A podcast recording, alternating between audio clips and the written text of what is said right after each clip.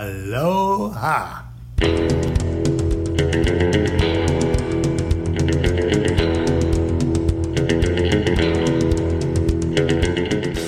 you realize how much of your dad's semen is on this bed?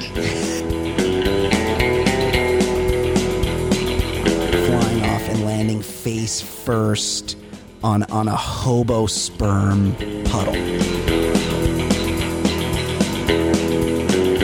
Hello and welcome. We're back from the BallerLifestyle.com. It's the Baller Lifestyle Podcast. My name is Brian Beckner.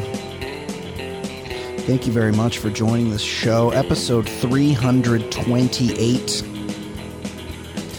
Very stoked to have you guys back in the mix. If you're not subscribed to our premium content, you missed out on a conversation about Chuck E. Cheese.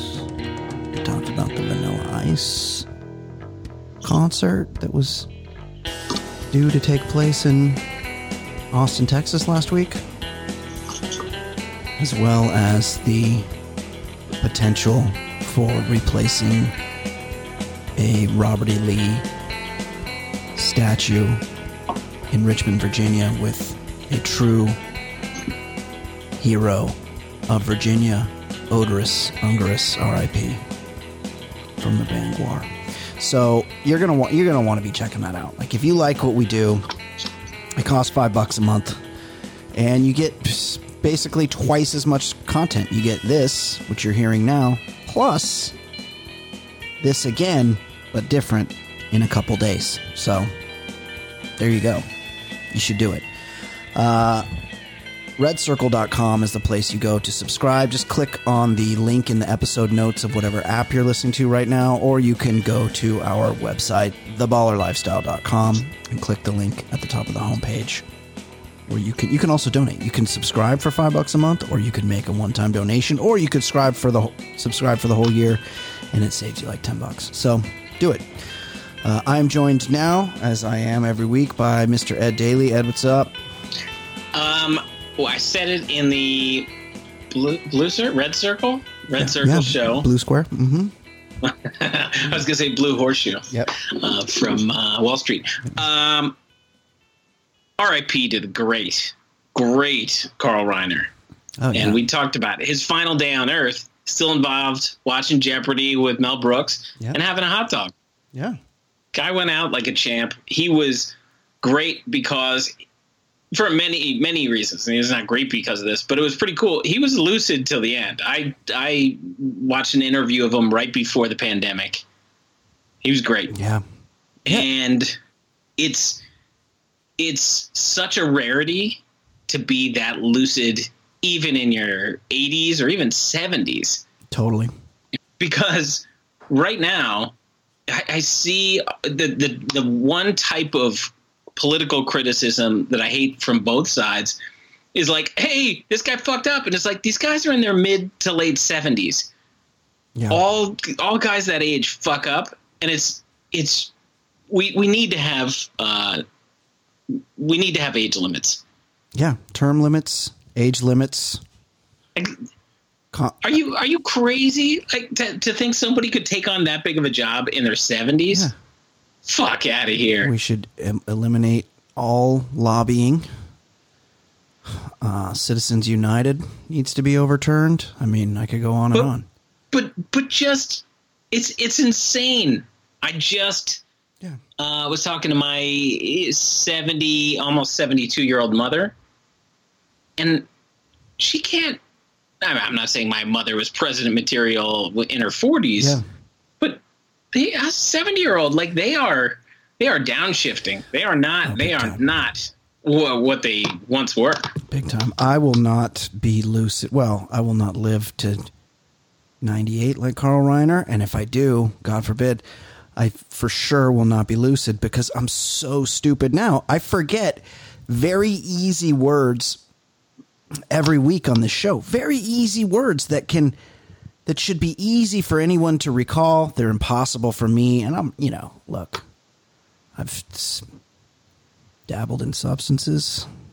Right, but we're still both charming as fuck. Yeah, no, it's, yeah, but I'm not running for office, is what I'm saying. Right, you know? But these guys, it's like their brains have melted. Yeah. No, and like Carl Reiner, he would be eloquent, not just like he knew what was going on. My 97-year-old grandmother, I'm fairly confident she doesn't reach 2021. Like she, I'm just saying she's on the fade. Like my mom was on the phone with her today or with the doctor today. Like it's going to end soon. Yeah. And she's had a great life, but she's sleeping 20 hours a day kind of thing. Like it's the end. Carl Reiner was crazy. The guy was like giving interviews and he was eloquent. It was crazy. Yeah. Yeah. That won't be me for sure. I'm just thinking about like all these sports are going to start up. Yeah, it's not a good idea. I mean, I know, but also I want them to. Here's the thing. You just got to roll with it. So have like baseball, have like a 60-man roster. And if you lose like your whole 25-man roster, you just got to keep the season going with your B team that's quarantined offsite. And you just keep it rolling. Well, I guess that is baked into your argument is the fact that the Dodgers are a front runner. Well, I didn't know it doesn't even matter. You just want baseball. To me, I just feel like Jesus. There are guys opting out and fine, but what are we doing here? We can't even get people to wear goddamn masks. I agree with you, sort of, but also a lot of times I'll just walk into my living room on a Saturday afternoon and I'll instinctively just reach for the remote and push on, and then I'll just stand there and then realize there's nothing. Yeah, I'll just look at the screen and I'll go, oh, why did I do that? There's not a single thing I want to see coming out of this box right now because there's no sports. Yeah, it is weird because it was like 3/4 of what I would watch on TV. Yeah, it's gone. But I also just see the other side, and it's weird that these guys are getting forced to play, and some of them are like Mike Trout. Yeah, maybe the best player ever. Right? He's like, I just had a baby. What am I doing? No, she's pregnant, or he's about to have a baby. Mm-hmm. It's like I get it. Yeah, these guys aren't robots. I get, but it's kind of like it's kind of like when they were going to play with the scabs, except not as bad because I wasn't as into that, but I was a lot younger. Just like have some guys. Like I'm cool with like David Price opted out and Nick Markakis, and there's like more guys. Don't get me wrong. Yeah. I very much want to watch sports. Just play it with some dudes. Just get some dudes out there. The college. My favorite type of sport is college sports. I don't see how you can argue this one. They're like, hey, no students there, but you guys, you're our gladiators. Well, I mean, it's. Because college sports are just a professional sports where they don't pay the players. So you're right. But the players themselves, they should be able to say fuck off. Oh, no, I agree. Yeah, absolutely agree.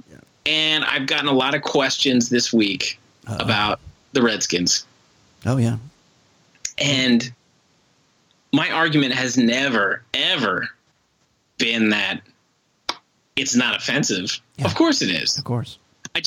When I was a little kid, I only knew of Redskins as a football team. True. And then you get older and you realize, well, that's, there's a lot going on behind it.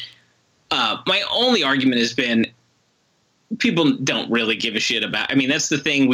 Homeless people and our treatment of Native Americans are the two things our country has been like, we're just going to forget about this dark past. Totally. But change the fucking name. Yeah, I mean, this guy is doing an exploratory committee to find out if it's offensive or not. Like what?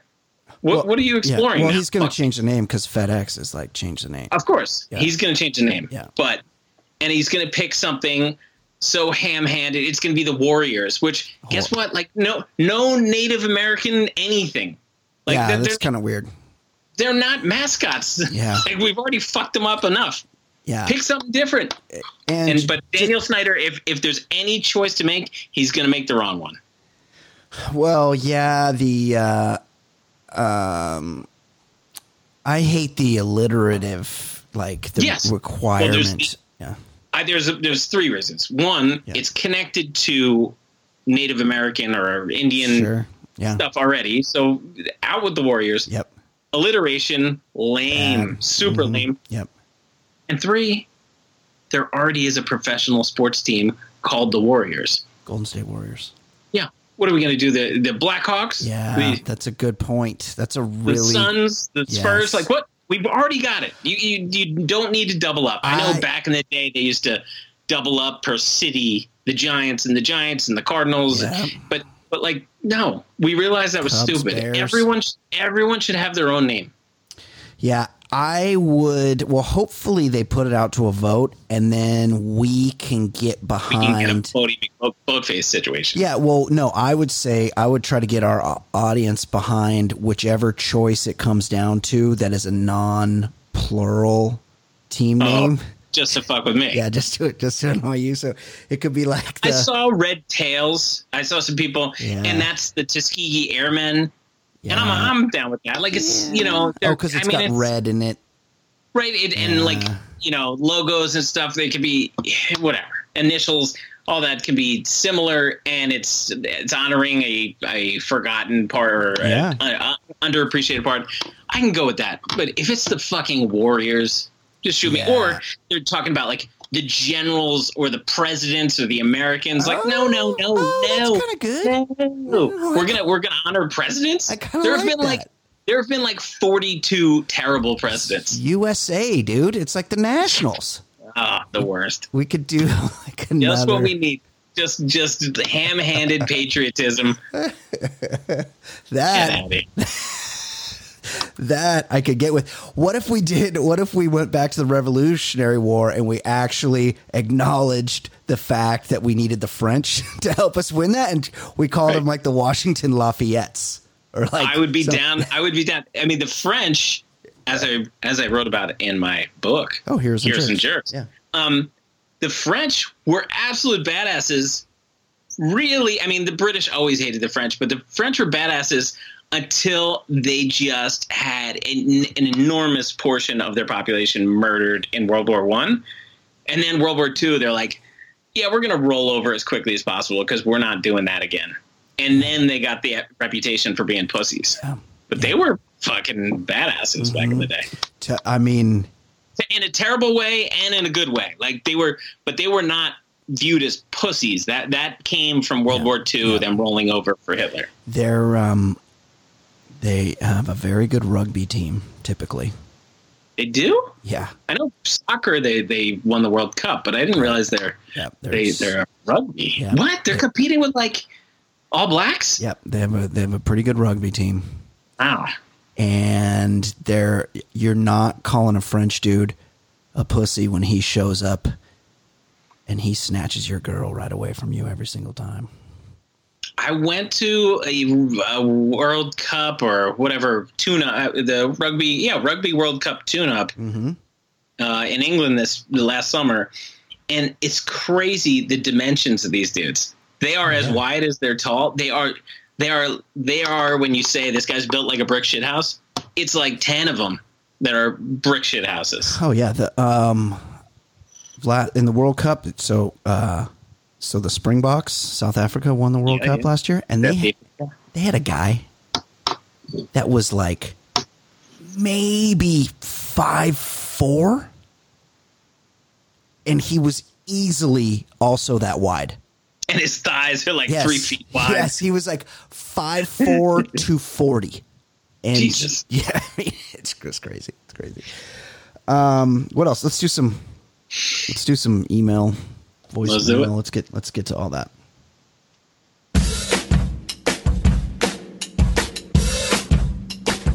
He's so easy to hate. Your time he likes to waste. His calls are far from great. His calls are far from great. He's such a stupid fuck. He seems down on his luck. His voicemails really suck. His voicemails really suck. No one's enjoying him. He's so annoying. Plus so fucking boring and worthless he's got nothing else to do. And he's even worse than ish. His thoughts are useless shit. He's fat and got big tits. He's Manuel in Gardenia. Okay, a couple quick voicemails here, and then we're talking about a movie. This is exciting. Hey guys, it's your buddy Mark the Nomad. Just checking in on a voicemail. Friend of the show.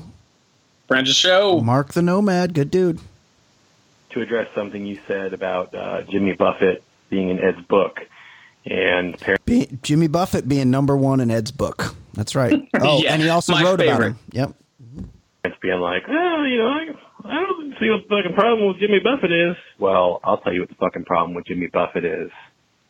They just opened where I live in the beautiful city of Bradenton, Florida.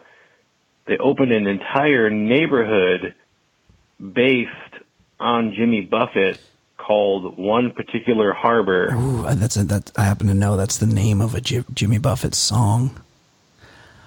How do you know that? I don't know. I've heard it. Maybe I've heard it on like classic rock. No. Also, I like that Mark the Nomad, who is a great guy. I know you and him had some beef. Bradenton, Florida, if memory serves correctly, hometown of Tommy Frazier, the Nebraska quarterback? I think so. One of the best college quarterbacks ever. I was going to say one of the best college football players I ever saw. I like that Mark the Nomad thinks he's informing us about this Jimmy Buffett style retirement community. We've talked about this. We've done stories. We've talked about it many times. I believe there was even an older couple thrown out of one of these Jimmy Buffett retirement communities for just being caught fucking out on the lawn. Oh, they were like fucking in the fountain of the main entrance. They were just couldn't get their golf cart back to the unit to do their business, and they were just slamming right out there in the middle of the night, in the middle of the lawn. Well, let's hear about this one in Mark's neighborhood. And it's just like my town's been overrun by fucking parrot heads. Oof. And they just clog up the beach, and they're old and gross, and jeez, Mark, it just everywhere you fucking go, it's these parrot head douchebags now, and I just want my town back. So fuck Jimmy Buffett, fuck One Particular Harbor, and fuck all these parrot head losers that are taking over my town. Well, thank you. I mean, see, we're with you. We're sure. On record, but just so we're clear, my book talks about just the music, and he made the worst list just being for his music. Yeah, I didn't even get into the whole parrot head shit. I mean, people are really into him, but it's hard for me to separate the two. Well, no, to picture Bradenton, Florida, being ruined by some Jimmy Buffett fans. I mean, I imagine that's mostly what was there in the first place. Now there's just some older ones. Right? Maybe it's like, oh, this. Now we can't. Instead of using exotic reptiles as currency here and jet ski parts, we've switched over to puka shell or shark tooth necklaces and straw hats and chest patches. Like you're just like it's like when you go to a Club Med or something, and they give you that thing around your they give you like a wristband or something, and so it doesn't seem like you're actually paying money because you never have to get your credit card out, and then you just pay the bill at the end. It's like that, but instead of the credit card, they just like scan your chest patch. You're exposed. Your puka. Yeah, your exposed fluffy chest patch, because much like fingerprints, no two are the same. So you go up and you're like, hey, I'll have a 3 pina coladas blended with a 151 floater, and they go, oh, that'll be $23.71, Mr. Williams. And you go, no problem. And you just open your already open Hawaiian shirt, your floral shirt, and you just expose your chest patch, and they scan it. They have like a chest patch scanner where they're like, ding, ding, okay, checks out, and it just goes on your bill. Hey, let's monetize this. Don't nobody steal my idea that the chest pay. It's like Apple Pay, but it's like Magnum Pay because you do it with your chest. Okay, thanks for that, Mark. Here's another one. A few things. I really enjoyed the 57 More Kids, you know, helping you guys out with the synopsis for the old ex-president. This is, so a couple things I need to decode here. This is Manuel, friend of the show. I like, no intro. Just gets right into it. No bribe breaks. Yeah, easy Edward. He doesn't do that. He said, I believe he said the 57 Mole Kid. Which I think he's talking about Jason Stewart's nickname for Jason? Jason Stewart's complexion. I don't think I've ever heard it before, but he's also referencing. We reviewed last week. If you guys haven't listened already, we reviewed last week the 1990, or was it 90? I think it might have been 91. Keanu Reeves, Gary Busey, Lori Petty, Turtle from North Shore. Tobias Beecher from Oz. Right. John C. McGinley. Banger. Point Break. If you have not, it's I feel like it was a long time coming for that one. If you haven't checked it out, yeah, go back and take a listen. I did see on Twitter that Mark the Nomad got his feelings hurt, as he's guested on this show several times. He got his feelings hurt because apparently he had a Swayze streak going. But what else is? Oh, because he did Red Dawn to go with the bouncer mode. Yeah, he did Roadhouse while you were on away, and then I was like, "What other Swayze movies has we done?" And I had forgotten. Yeah, that we did Roadhouse. Okay, let's see what Manuel has to say. Point Break, the original, good flick. I'm gonna have to catch it again. You guys were excellent. Also wanted to give you guys props, man. Thank you for respecting the whole COVID mask ordeal. I mean, I really don't understand people with the foolish jackassery and, you know, stubbornness of not wanting to wear the damn mask. It's like kind of easy, man. Wear the mask. It's going to limit, you know, transmission of this stupid-ass COVID virus that we're dealing with and looks to be here to stay. And it's just a respect thing, man. Let's just respect one another and wear our masks. It's not the end of the world. And here's a little secret. You don't have to wear your mask like when you're at home, when you're driving. Just when you get out into public, put the damn mask on. Yes. One last thing. Dude, Gary Busey, is there a more of an American legend and an icon of the 80s and 90s than Gary Busey? I want to see what he's going to say. I forgot he was in Point Break. What? He was in Lethal Weapon. Yep. He was in DC Cab. I don't know if you guys have ever reviewed DC Cab. Damn, that was a good movie. Wasn't he he's also the bad guy in Under Siege. Can you imagine if somebody you named their three biggest hits, and DC Cab is one of them. I mean, Mr. T, sure. Isn't Bill Maher also in DC Cab? I believe so. Yeah, I believe so. I feel like that was a mess of a movie trying to be in the Cannonball Run, where there's just a lot of wacky characters, but it falls pretty flat from what I remember. I'll be honest. I recall seeing it at my local warehouse video rental store as a kid, but I recall seeing that it was also on HBO often, but I don't think I've ever seen DC Cab. Yeah, they rushed to production something starring Mr. T. Right, T. With the barbarian. Yeah. That might work for like Schwarzenegger. Yeah, yeah. But Mr. T, he kind of worked best as the third most important member of the A-Team. Yeah, he wasn't carry a movie kind of guy. No, and he was good when he would like show up in the WWF to like tag team with the Hulkster. Right. Like that was. But it was always about the Hulkster. Right. Yeah, yeah, you're right. He's a good sidekick. Right. Yeah. Twins, Busey, Paul Rodriguez. You're gonna name him Paul Rod. Rodriguez. Yeah, oh, man, good stuff. Dudes, excellent shows. Man, one thing. Why you guys trip, man? Beetlejuice, the Beetlejuice track. It was good stuff, man. You guys should have let it play. Guys would have Googled the LA health director and figured out who Beetlejuice was. It's not a hard puzzle to put together. Anywho, keep up the good work. Stay safe. Let's respect this COVID until the vaccine gets back. Yeah. It's a humanity thing, fellas. Later.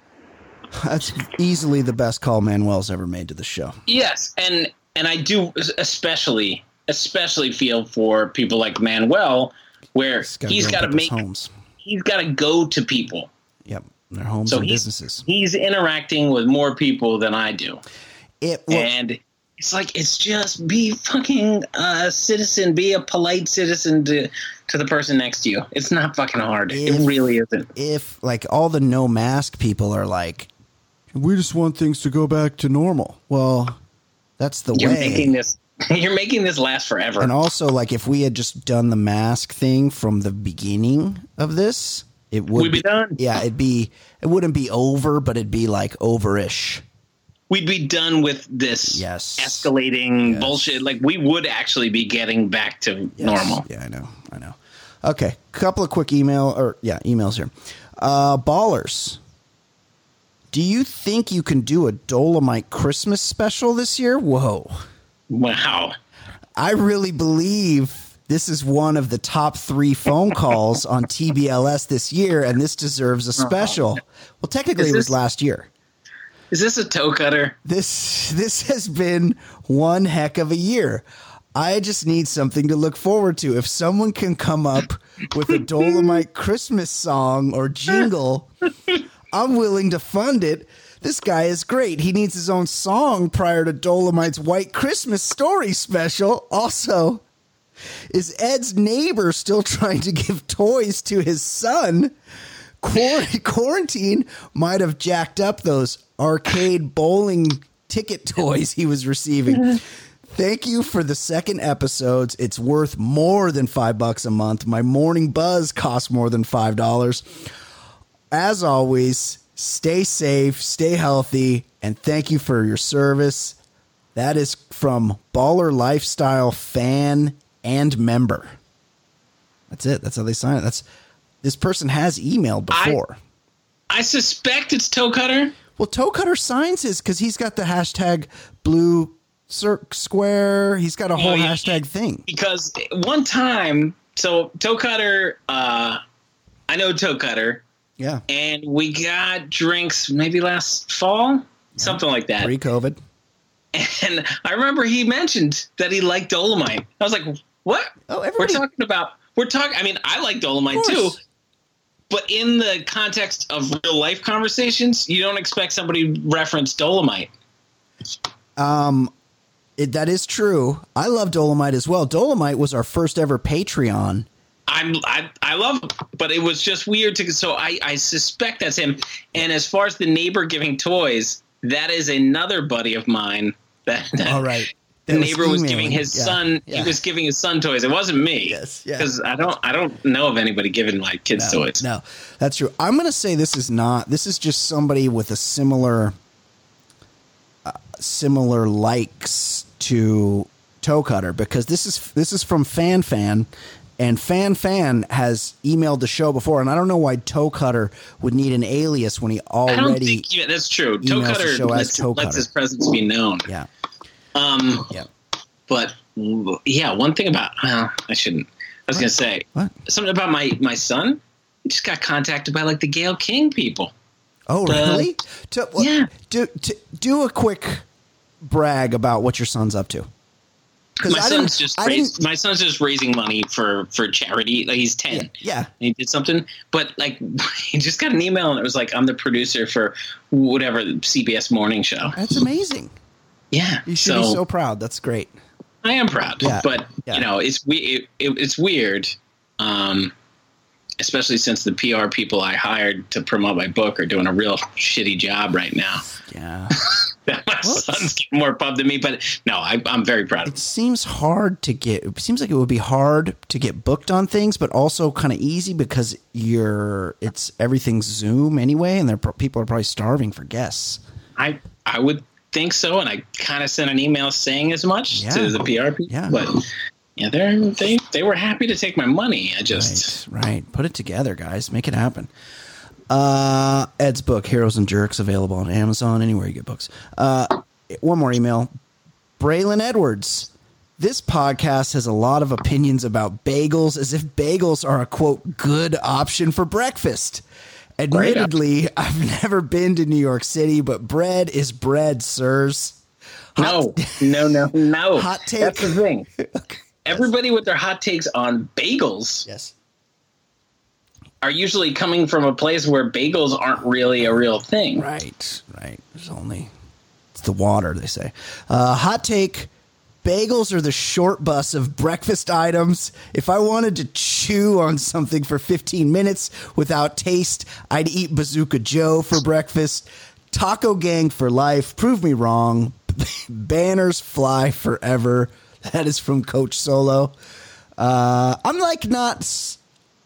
been trolling my dear friends, Ed and Jason, with the bagel thing. And I think it's like a COVID depression, because I never eat breakfast, period. And if I do, it's usually like, something with protein.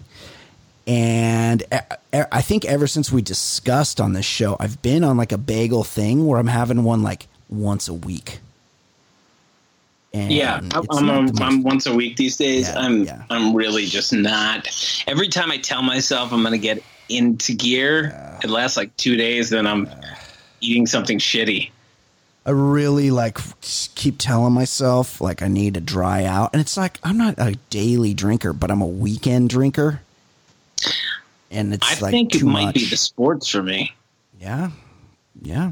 I don't know. You know what? It's a lot of things. It's fucking. Hearing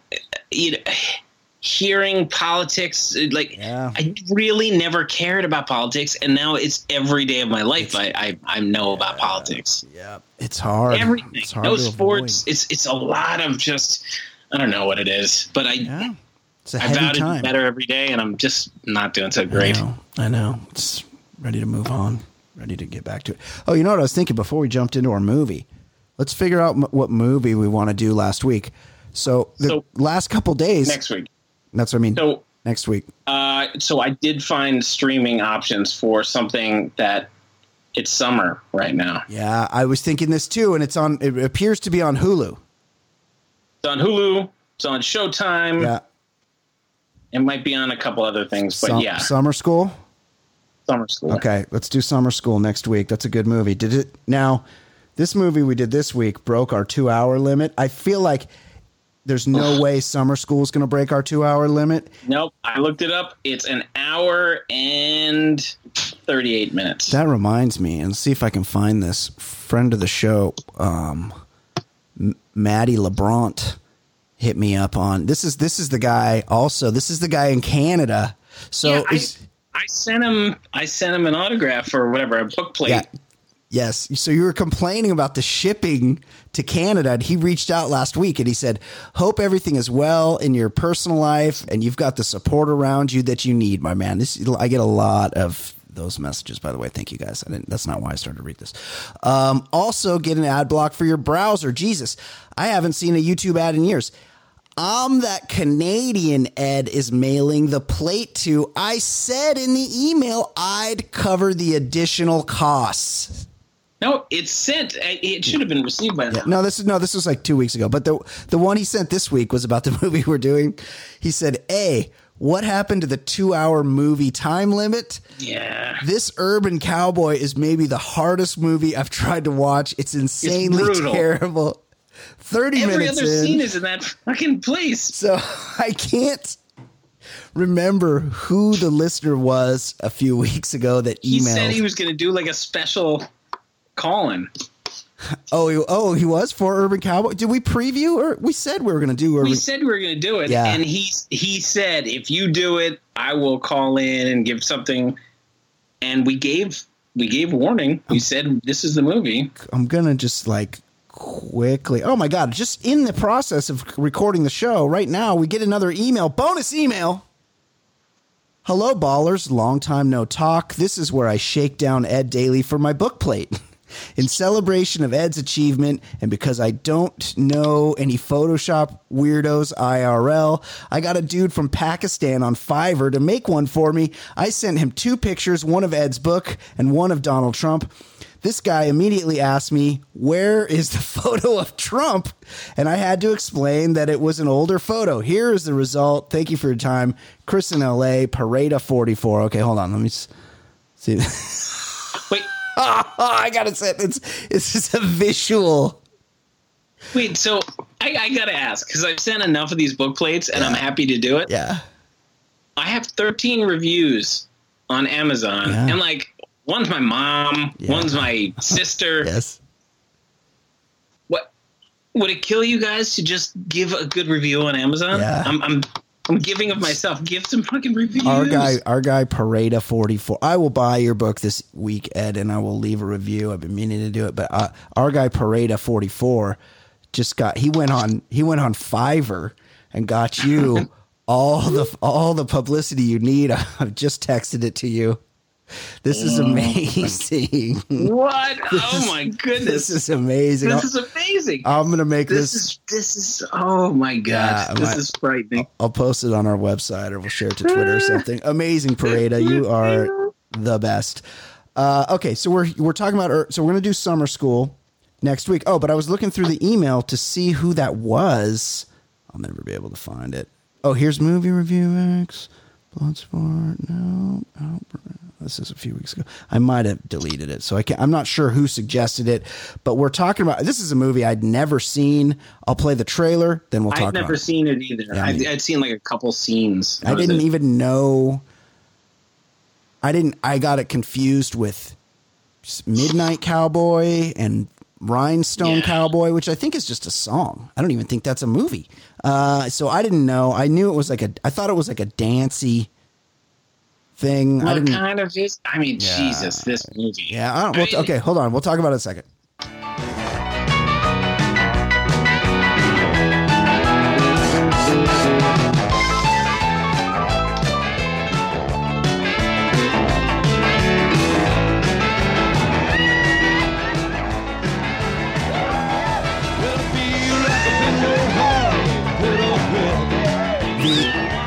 The soundtrack to this movie is incredible.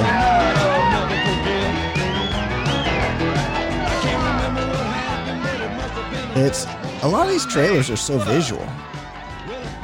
How you doing? Fine. Anything I can do for you? This is not the trailer. This is just a scene from the movie. Yeah, the trailer is supposed to be like in a world. Right. Well, it says trailer. Urban Cowboy. Texas. Urban Cowboy trailer. So this movie came out in 1980. One thing I will say is the first few scenes, I was like, Travolta looks good. Like as good as he's ever looked with that beard. Oh yeah. He looks good. So we got it recommended to us that in an email that we watched this movie. And then somebody I'm very close to said to me, you know what? That wouldn't be a bad movie for you guys to do. And then I was like, hey, I got to watch that movie. And the person that suggested it to me is like, why are you watching that piece of shit? I can't believe you guys are doing that. And I was like, you're the fucking one that said I should watch it. And she's like, I don't know. I don't think I said that. I warned you, you're going to have to do it in installments. This every other scene yes. is in Gilley's. Gilley's. So I might have a different take on this movie than you do. The plot concerns the love-hate relationship between Buford Ewan, Bud Davis, John Travolta, who's great in this movie, and he looks amazing with the beard, you're right, and Sissy, babe, Deborah Winger. I forgot how hot she was. Yes. Pitching, she's hitting the high 90s with that fastball. Wow, just like really one of the underrated hotties of all time. The film captured the late 1970s, early 1980s popularity of country music. Much of the action centers around activities at Gilley's Club, a football field-sized honky-tonk in Pasadena, Texas. I assume it's right outside of Houston. Yeah, it's right? Yeah. I mean, nothing's right outside because everything's spread out. Right. It feels like it's in the general Houston area. Yeah. So this movie came out in 1980. It couldn't have cost that much money to make. It doesn't say, because I assume that football field-sized honky tonk place existed. Yeah, but at the same time, they seem to do pretty good business. That's a lot of people. His Bud's uncle announces at one point that it's the largest honky tonk in all the world. And I was like, well, hold on. You mean to tell me that in Beijing, China, there couldn't possibly be a slightly larger honky tonk? I was thinking, Bud's uncle probably hasn't been to Kathmandu, Nepal. Right. So he leaves. He's leaving home, and they're giving him when the movie started. I didn't read anything about what it was about. Same. I remember there was some sort of dancing situation, but that's really all I knew. And they're wishing him goodbye, like he's going off to Vietnam. It's weird. He's leaving like his home town ranch or farm, whatever. He's got a sweet Ford F-100 that he's bouncing out, and then his it's kind of like similar to, he's like a little too close with the family, it feels like, and the moms, they're sending him off like he's going to war or something, and really he's just moving to a different part of Texas. And then his mom's like, she gives him a bag of vegetables, and she's like, you just can't get good vegetables in Houston. Well, I mean, it's just, I imagine you could get, they get the trucks going there. He's a driving, he didn't fly somewhere. Yes. He's driving wherever it was. Yeah, he didn't go on a ship. Yeah. Even if it was a 5-hour drive, you can get vegetables 5 hours. So I think I read that he was supposedly from West Texas, which in El Paso, is that could be, but in the defense of Texas, it's so fucking massive that's enormous. 2 days drive, it's so. Yeah, I mean, he could be going a distance away, right? And did you notice the producer that popped up in the beginning? Produced by Bob Evans. Oh yeah, the best. I encourage anyone who hasn't seen go find The Kid Stays in the Picture. Oh, it's the best. It's the best. He doesn't know it's a comedy. Yes. He doesn't know his autobiography is a comedy, and it is. He's amazing. Yeah, it's just his autobiography. First time that cocaine touched my nose. It was on. It's basically him reading his own book, but with pictures he's from really the time. Into it. Yeah, and he's really into it. It's great. Oh, he loves him. Like he's his own favorite character. So he bounces over to live in outside of Houston with his uncle or whatever, and he's like going to work on the pipeline. And you've seen the uncle on a lot of stuff.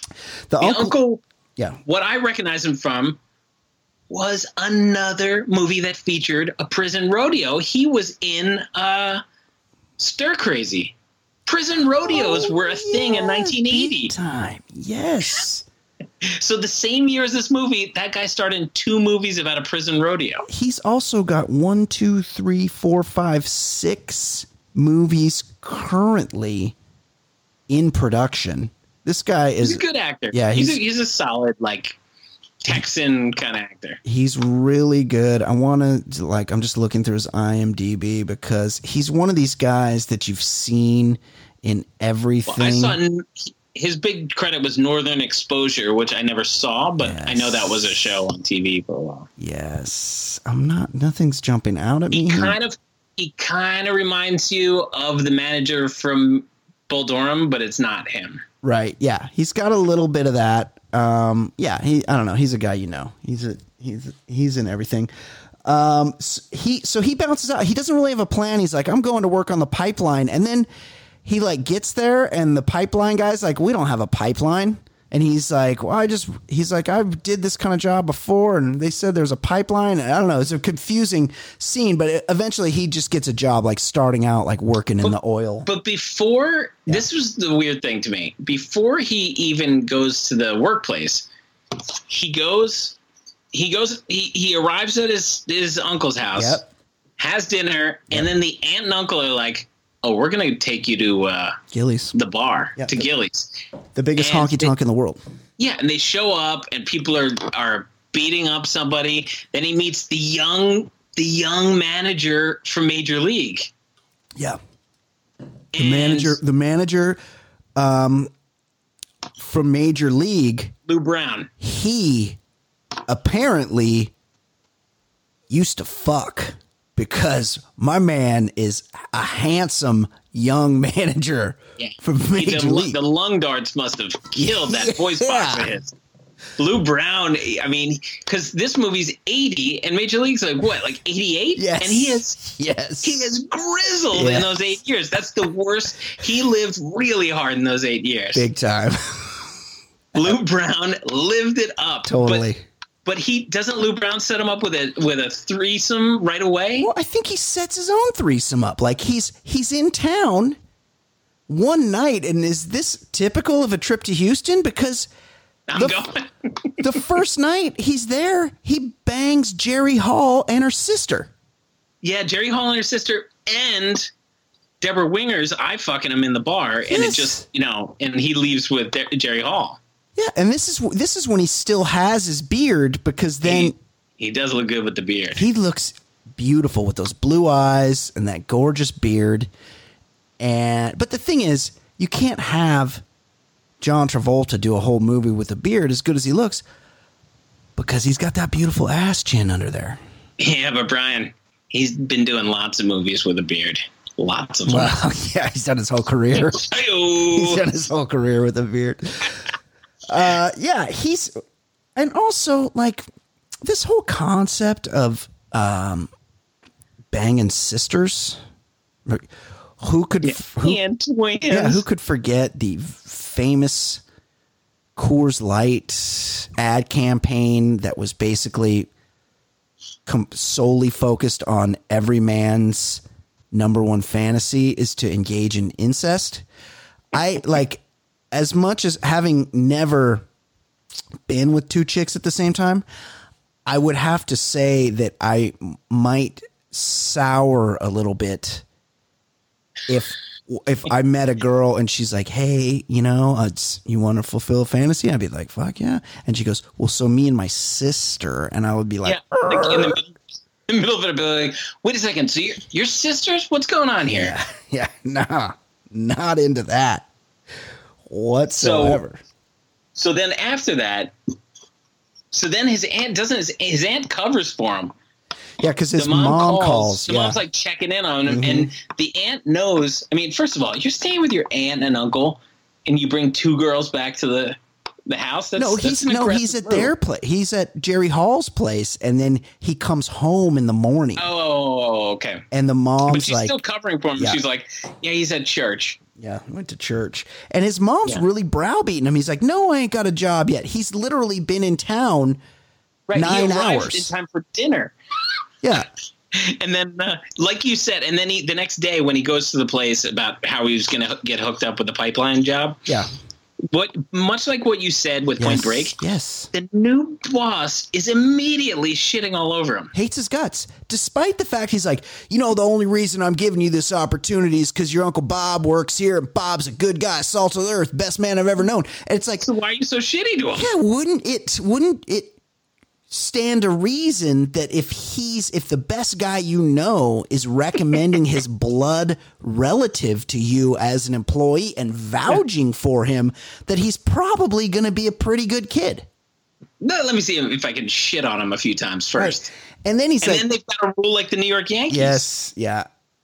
That is pretty common if you work at a place where you might have to wear a respirator at some point. You can't have any facial hair because it breaks the seal. but they kind of, it's kind of confusing because I think he has different clothes. It's not the same day, but probably the next day. And John Travolta, Bud, decides, I'm going to shave my beard off at work. That's true. He goes to the locker room at work. Yeah. And he's like trimming it, like getting it short with the scissors. And then he just shaves in the sink right there at the just leaves all the hairs at the oil factory. But, you know, the one thing, I understand this is a different time, but it's pretty funny that they tell the guy he can't have a beard, and yet everybody's smoking heaters on the job. Yeah, I know. Yeah, that is kind of weird. The beard is the problem? Then, so they spend a lot of time at this Gilley's bar, the biggest honky-tonk in the world. Yeah. So it's the next night. And again, you just started a new job. Should you be going out and getting wasted first night? I really am not exaggerating. I don't think there were two scenes outside at Gilley's. Well, they in a row. I'm saying in a row. Yeah. You were at the refinery. Yeah. You were going back to Gilley's. If you went to somebody's place, yes. You were going back to Gilley's. Like every other scene was at Gilley's. They spent some time at Gilley's. So he's been to Gilley's once. He has a threesome with a supermodel and her sister.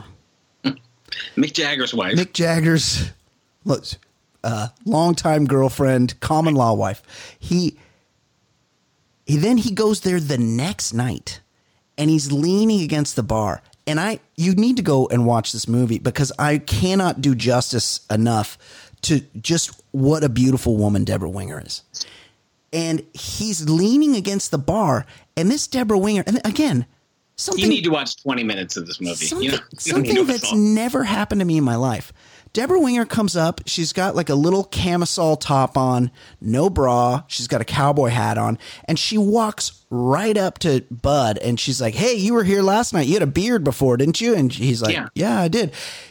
I saw you leave with two girls, so you probably have something dirty on your dick. Yes, but she's a total man eater. She goes right up to him. She takes what she wants. Like, this guy is in demand at Gilley's, and then. Not that he needs it because he's basically already closed the deal. But my man Travolta takes her out on the dance floor. Oh, yeah. Two-step, right? This dude can move. Right. Like, there's a reason. Look, I'm not going to go into the motivation of a guy that loves to dance and is also very good at it. Okay? Like, that's – you do with that what you will. Why Tarantino wrote the scene around him because he's like, the guy fucking dances. The guy can dance. Like, you put him in something and the dude can move. There's a reason he dances in every movie. I mean, there's probably several reasons. Yo, sissy, you want to cut a rug? Yeah. Then he's hooking. So I put on Netflix in the background. Yeah. And Lou Brown is beautiful. He's gorgeous. I love Lou Brown. Cool. And I didn't realize till you said this that this was only just a few years. Like, he put on 60 pounds and then like 60 years. Yeah, and 60 years in the 7 years between these movies. He seriously goes from like 30 to 70. When I'm looking at him, I was like, "Oh wow, 20 years before Major League, this guy was a babe." It was 1980. Yeah. So I didn't even think of that. Then he's hooking up with Deborah Winger and like dancing with her, and Jerry Hall and her sister. They're ready for round two. Wow. They go out to like some diner. He's out at some diner with Jerry Hall or with Deborah Winger and then his buddy and his buddy's chick, like a double date situation. And they're like, it's like just sort of like a regular, like, you know, diner where you get breakfast and stuff. And Jerry Hall's like swings by and she's like, "Hey, you know, let's do it again." And, she gets all, what's her name, gets all jealous, Deborah Winger, because they're ready. Like, this guy is so in demand. Also, I noticed that the sign on the diner, outside the diner, said something. It said like burgers. No, it said steaks, shakes or something. And then last word, seafood. Like, yeah. You don't go. Can I get a shrimp scampi here? Yeah. You don't go to Waffle House and just get the surf and turf. Wait, is this the scene where they do the punching bag thing, or is that? No, that hasn't happened yet, because I think this is where they go. Yeah, this is the courtship. So yeah. I mean, he's already printed with three big time women. Yeah. And he's been in town for about 26 hours. And then she gets jealous of him.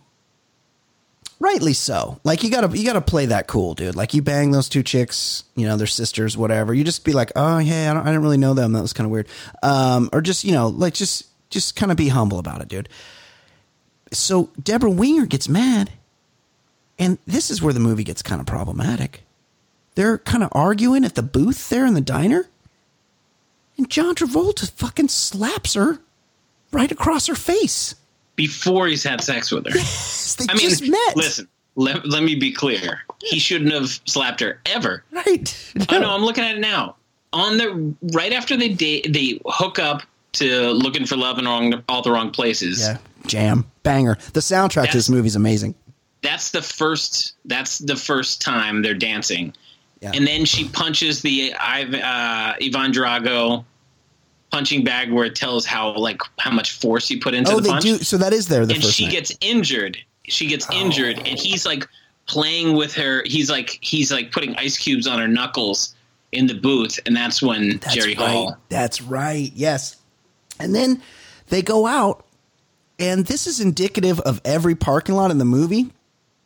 I don't know if it's like the hurricane season or what, but they go out and they like start mixing it up, the two of them in the parking lot, and then they tackle each other into a giant, like 9-inch deep puddle. Yeah. Just in the middle of the parking lot. And in times of COVID, it is concerning, because who knows what type of bacteria are lingering in this fetid puddle. But they're going back and forth. Meanwhile, they almost get run over by a dude, and they're literally like having, like all good relationships, it starts with an actual fist fight, and they're literally going at it. And then they end the fight in the puddle by Bud proposing marriage. He hasn't even had sex with her yet.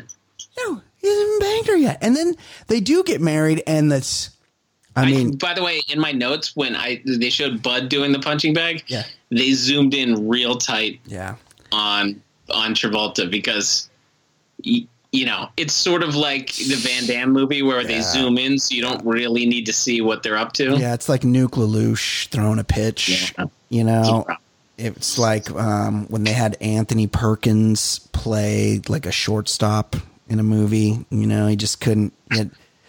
Fear Strikes Out. Yeah, he hadn't developed Lamar's limp-wristed throwing style yet. But they zoom in, even the way he sets up. He sets up like not in a fighting stance. He sets up with like his feet parallel and his like arms at his shoulders, and he's gonna like punch from that. Where you know, if you're getting ready to punch, you have your punching hand back. He didn't even set up properly for the punch, and it's the shots of him like actually hitting the bag. You could tell there wasn't like a lot of power. No, yeah, Winger definitely had a better punching power. Yeah, but man, she looks great. She's so hot, and then they get married, and talk about couples goals. He gets married in a white tuxedo with a frilly lime green shirt and a giant white bow tie, and then she has a lime green dress on, and all the bridesmaids have lime green dresses on, and it's really just a beautiful sight. It's breathtaking. But you know, that wedding took place right after the scene where they're at the diner. Yeah. So they were one scene away from Gilley's. So where did they get married? At Gilley's. Yeah. And I was thinking that wedding must have cost a fortune, because there are usually like 10,000 people. It's always so packed. So you have to pay for what the place would have lost. Well, I think they did it in the afternoon, though. So it might have been before they would normally, before the dinner crowd shows up. Before Charlie Daniels shows up. Right. Before he's, speaking of that, we'll get to that in a second. So he surprises her on their wedding night. He's purchased for them a new home, or in this case, a single wide trailer. And he's like, it's got all the modern amenities, plus it's on wheels, so you can move it. Yeah, that's a plus value. And I haven't spent a lot of time in trailers. And so this movie, pretty much every scene that wasn't at Gilley's does take place in a single wide trailer. And I mean, it doesn't look like the most fun place to live. I get it. People can't afford, and not everybody can afford to be in a big house. Yeah. I think you're supposed to just rent. Yeah, just. Well, he put a down payment on it. Like he's on the come up. That's the kind of surprise that you have to wonder if your husband's going to be a stable husband. That's true. You're supposed to consult on that one. Even in 1980, I think you discuss where you're going to move. So they go to.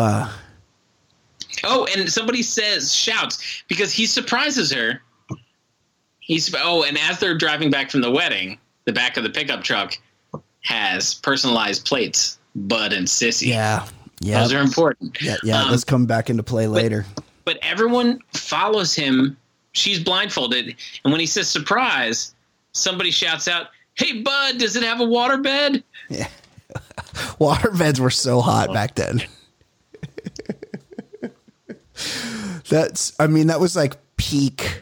1980 was like the peak of the waterbed. I remember a bunch of my friends, like in high school, had their parents' old waterbed. Which, yeah, it's like, do you realize how much of your dad's semen is on this bed? The problem.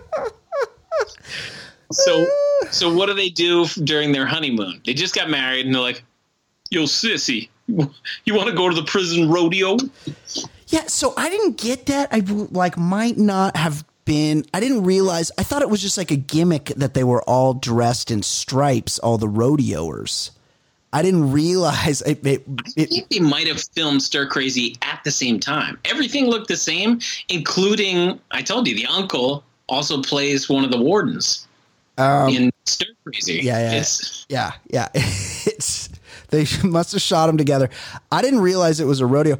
But then they see like somebody. And the stadium's packed. Yeah, it's really, there's not much to do in Pasadena, Texas, apparently. And it's a rodeo. So there's a couple cool things here. First of all, Sissy and Bud have matching shirts.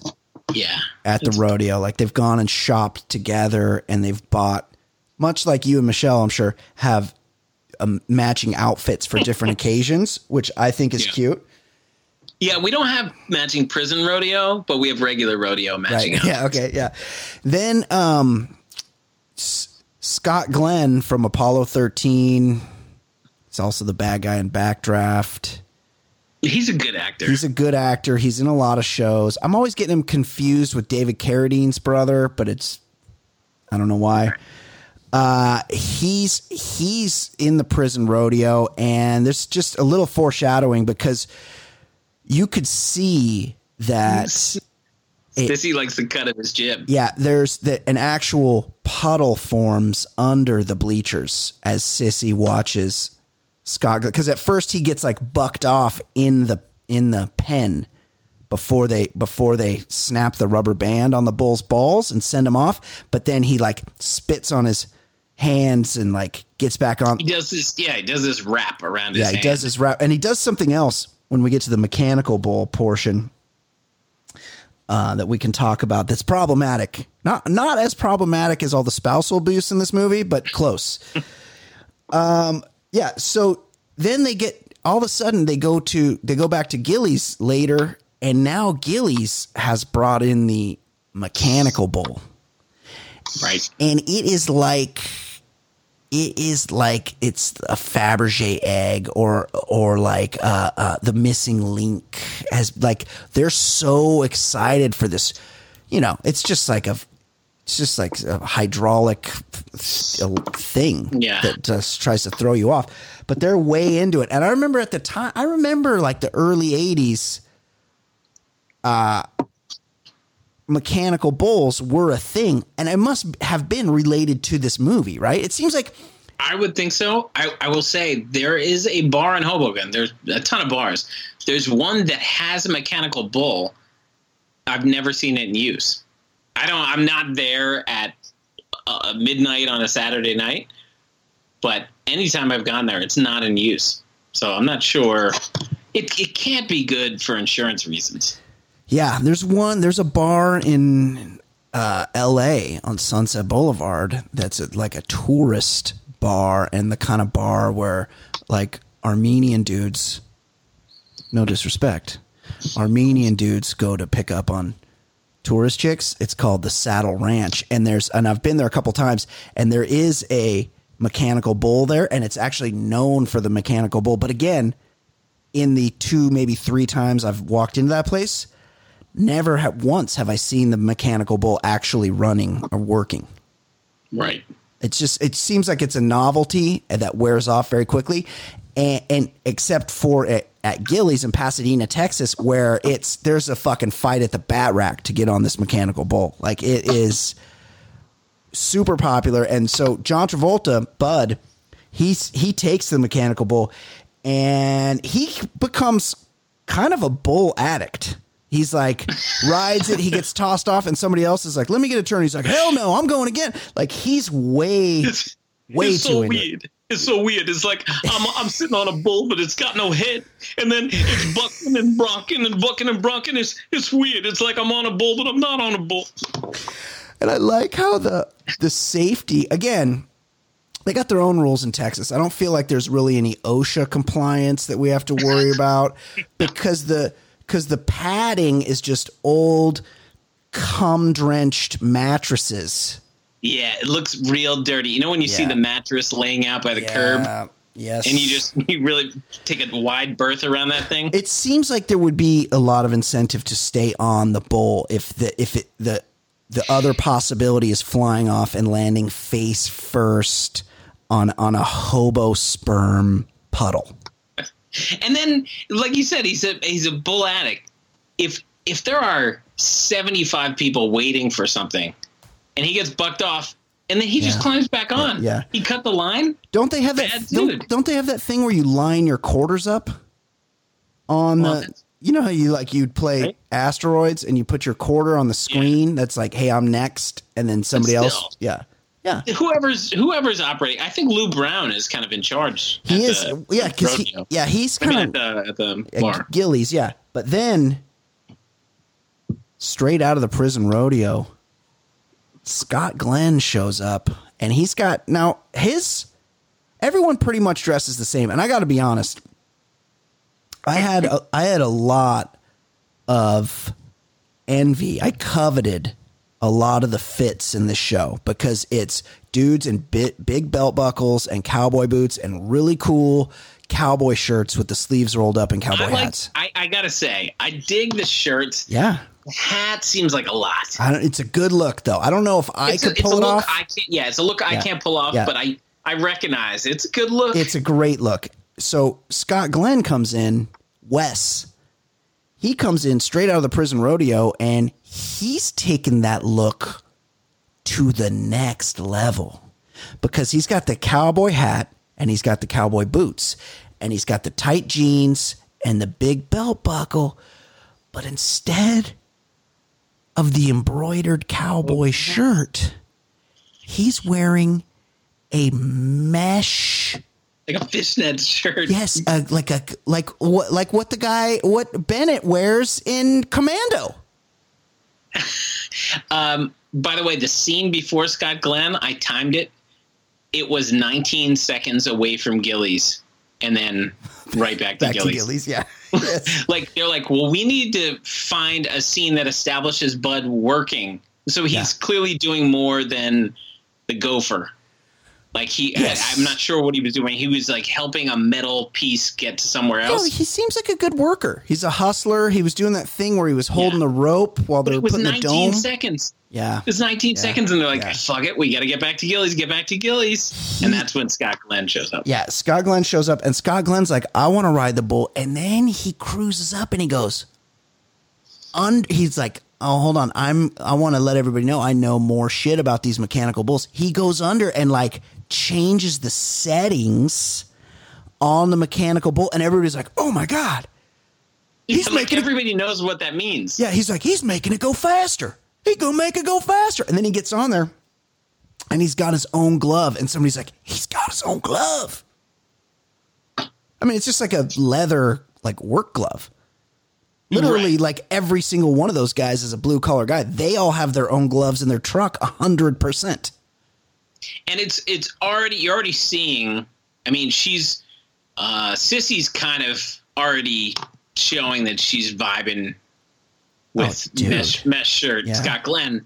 But also, it establishes that Bud is not really paying attention to his wife. He's known her and been married for like a month, and he's already more into the bull than Deborah Winger in her prime. He's way into the bull. He's real annoyed by her, and she is so banging, and so of course he's not paying enough attention to her. Again, they're lucky that whatever power source they had going to the mechanical bull didn't short out, because Deborah Winger, she sees Scott Glenn in his mesh shirt get on this bull and do the thing where he ties the glove on with the he puts something in his mouth, right? He puts leather in his mouth. He like ties it, and she is fully gushing. Like it's like a fucking river flowing through Gilley's from Deborah Winger. But Sissy. Nobody knows that he's the guy from the prison rodeo, right? Just the audience kind of knows, because they were at a distance. Yeah, exactly. Yeah, it's not, but people know him. Lou Brown knows. Yeah, Lou Brown's like, oh, there's Old West, he's the best rider in town. Like, they know what's this old bullshit. Yeah. So they then there's like a whole long. Well, she's way in. Bud won't let Sissy ride the bull. It's just like the boxing thing. Right. He thinks girls shouldn't do that. Yeah, women. He's a misogynist. And my thing is, like, those bulls are there just for girls. Like, they're the ones that ride them. But Bud won't let her ride the bull. But luckily, and then she gets super juiced up for this West guy. But Travolta's like, don't worry, I'm going to dance you back. And he does. He takes her out on the dance floor, and she's like, oh, and she's kind of conflicted, because they're both kind of hot in their own way. But then they go out to, they're back at the diner. So the diner isn't connected to Gilley's. So that has to be counted as a separate location, Ed. That's a good point. Yeah. So that's good point. But I mean, it might've been like on the same property, but it was like a separate. So they go to the diner, and she's like, she's hardcore checking out this West guy, and this West guy, Bud's not handling it well. No, he's been in the joint, and Bud's getting pretty worked up. He's like, this burger's still mooing, and he wings his burger, which is bad form. Like, it's rude, but Bud's got the woman already. I don't want to give away too much of this movie, but there's not. And you can watch it. You take away your own opinion of this movie, but there's not much reason to get in Bud's corner. He doesn't give you a lot to root for. He's not a good husband. No, he's constantly telling it what his wife can't do. Yeah. Then he's jealous when she shows any ambition. Then he picks a fight with a guy right out of the pokey. Yeah, and he gets. Mash. He gets the shit kicked out of him. And Sissy tries to talk him out of it by saying, Bud, don't. You're drunker than Cooter Brown. Now, what? Are we supposed to know what that means? Thing? Yeah. Do we know Cooter Brown? Is that a historical figure? Is that somebody that's known to be drunk? If she said Lou Brown. Yeah, we'd know what she meant. He gets his ass kicked. He's a huge pussy. And then Wes moves in and he starts, I'm doing air quotes right here. He starts training her. And this is something you guys got to be careful of. If your wife's out there and she's like, I want to take tennis lessons, you know, like private tennis right. lessons, or she's like, honey, you know, I just, after the baby, I really want to get, I know it's been a while, but I think it's finally time. I really want to get back in shape. I want to start seeing a personal trainer. And then she's like, hey, I'm getting really good results with Tristan, my personal trainer, or Sebastian, my tennis coach. Yeah. This is something you got to be careful of. And this is like the redneck version where she's getting trained, and just picture me doing air quotes on all these. She's getting trained. But it all stems from the, I mean, yeah, it's dangerous territory she's entering. Yeah, but it all stems from the fact that Bud won't let her try. Yeah, Bud's a real piece of shit. Yes, a mechanical bull that'll throw her onto mattresses. I mean, it's fine. This is she could have tried it. Yeah, this is how your girl gets a wandering eye. You got to indulge her a little bit. Let her spread her wings, or else she's gonna go. She's gonna get trained how to ride. Yeah, and you don't want that. So then, but then, Bud's. Oh, they keep doing the cut back and forth scene, right? Because she's getting trained after work by Wes. I just so many air quotes over here, and Bud is out there working on the oil in the oil fields on the oil rig, and he has an accident. A weird accident. He nearly dies. He like slips off of something. He's on like a scaffold. He tries to catch a bucket on a rope or something. That's what it is. And he slips, and then he's just dangling by one foot. And I don't know. His boot for sure would have slipped off, and he would have fallen 5 or 6 stories onto his head, and that would have been it for Bud.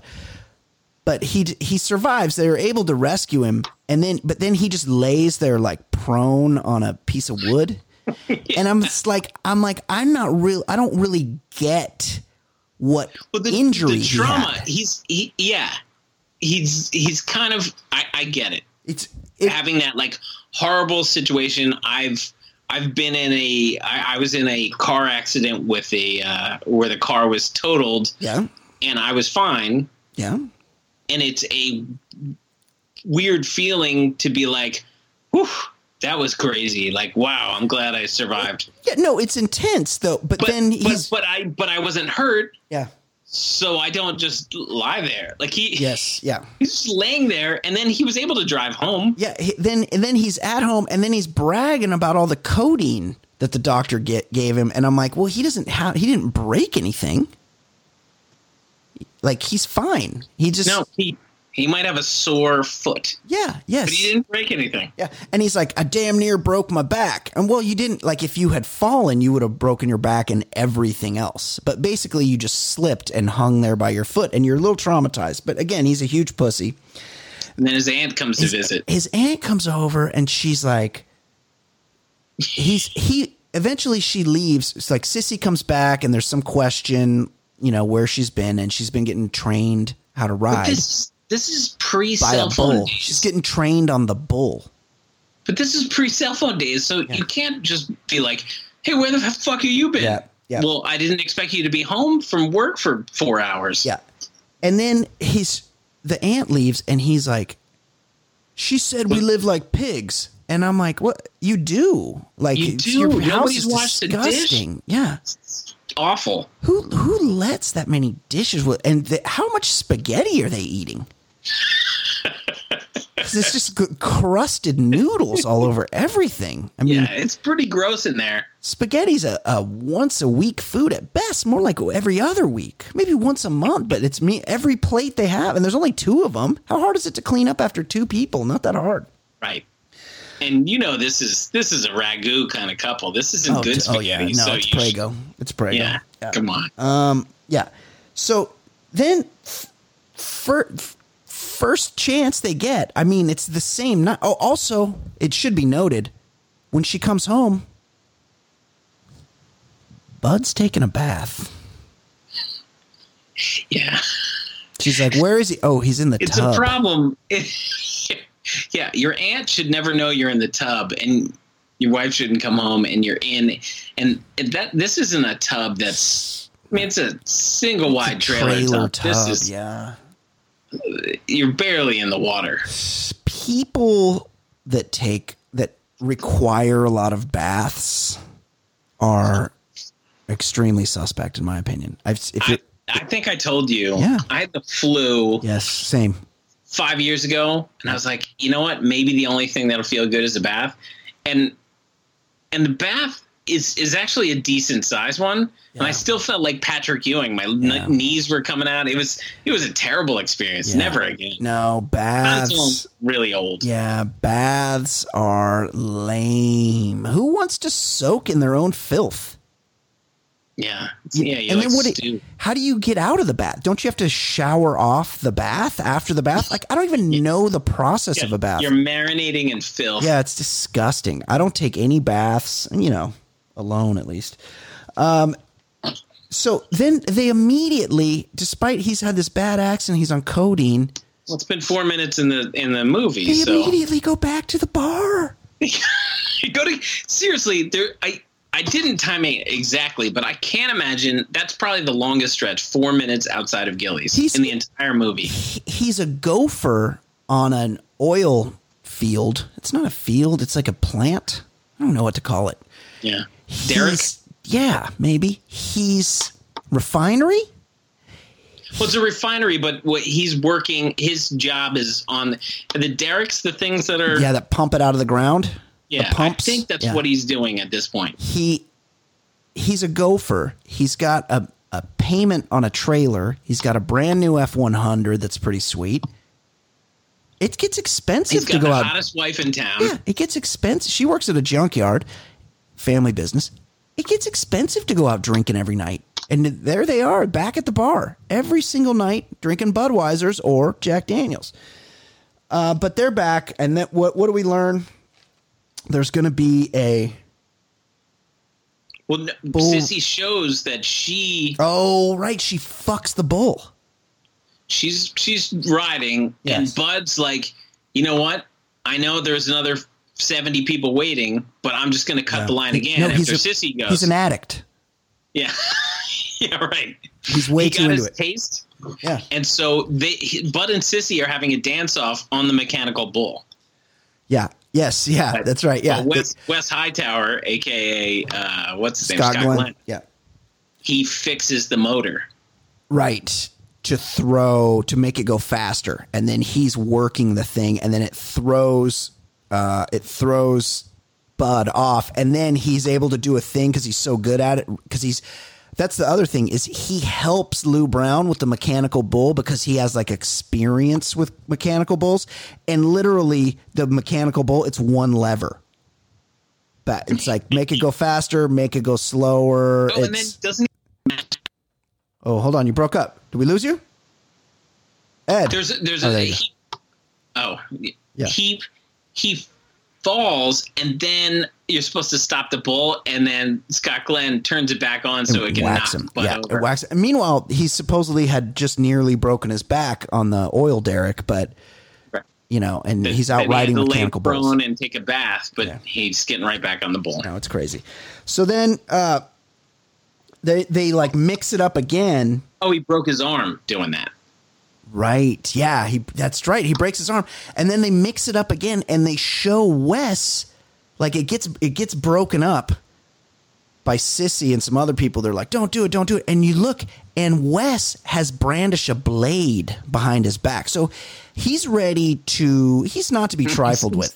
He's going to murder again. He's going to murder. And then Bud suspects something's going on between Sissy and Wes, to which Sissy defends her honor by saying, I ain't laying him.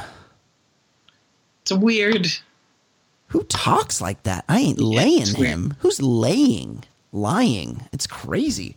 But Bud hits her again. Yeah, he tunes her up after this. He gives her. But again, they want you to think that at this time in this place that there were levels to tuning. He gives her like a lover's tune. Like She stepped a little bit out of line.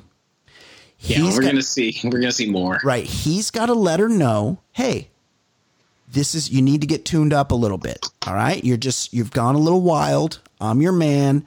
And the way things go here in Pasadena, Texas, is I tune you up a little bit with the back of my hand to your face. I can't think. I don't feel like Gloria Steinem would have been a big fan of this movie in 1980. No, definitely not. Definitely not. Problematic. And this is where we learn. Oh, so for some reason, because he has a broken arm, he gets fired from the oil rig.